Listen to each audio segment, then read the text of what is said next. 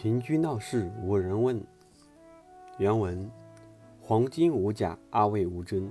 客来主不顾，应恐是痴人。平居闹市无人问，富在深山有远亲。黄金贵重很难造假，阿魏这种药材却几乎没有真货。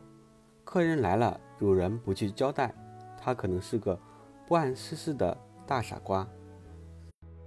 人住在闹市也无人理睬，富人住在深山也会招来远房亲戚。中国人讲究礼尚往来，热情好客的人往往相识满天下，而单门朋友的人自然就会缺少朋友。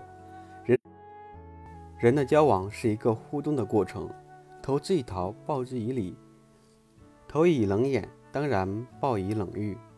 人的心理需要得到一种平衡，不懂得付出，自然难以得到回报。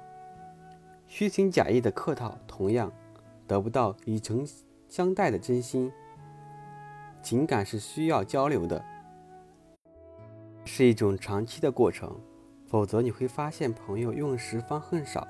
交朋友是如此，做生意也是如此。现代社会需要微笑服务，顾客就是上帝，没有人愿意花钱找气受。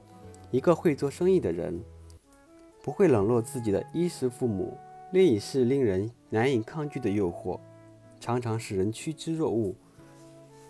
除非商家是个笨蛋，否则没有哪一个不懂得迎合顾客之道。当然，有时亲朋好友之间的关系也往往建立在利益之上。虽然平居闹市无人问，富在深山有远亲，不是一种值得人们效仿的行为，却也是一个不争的事实。趋利避害是人之常情，你不能责怪人情冷暖，世态炎凉。不是每一个普通人都能达到无私高尚的境界，因此无论你是那个身居闹市却无问津的平民，还是那位躲在深山都不得清静的富翁，只要保持一种体谅的心情，大可以去享受闹市中的清静和深山中的繁华。世态人情既是如此，又何必劳心伤身呢？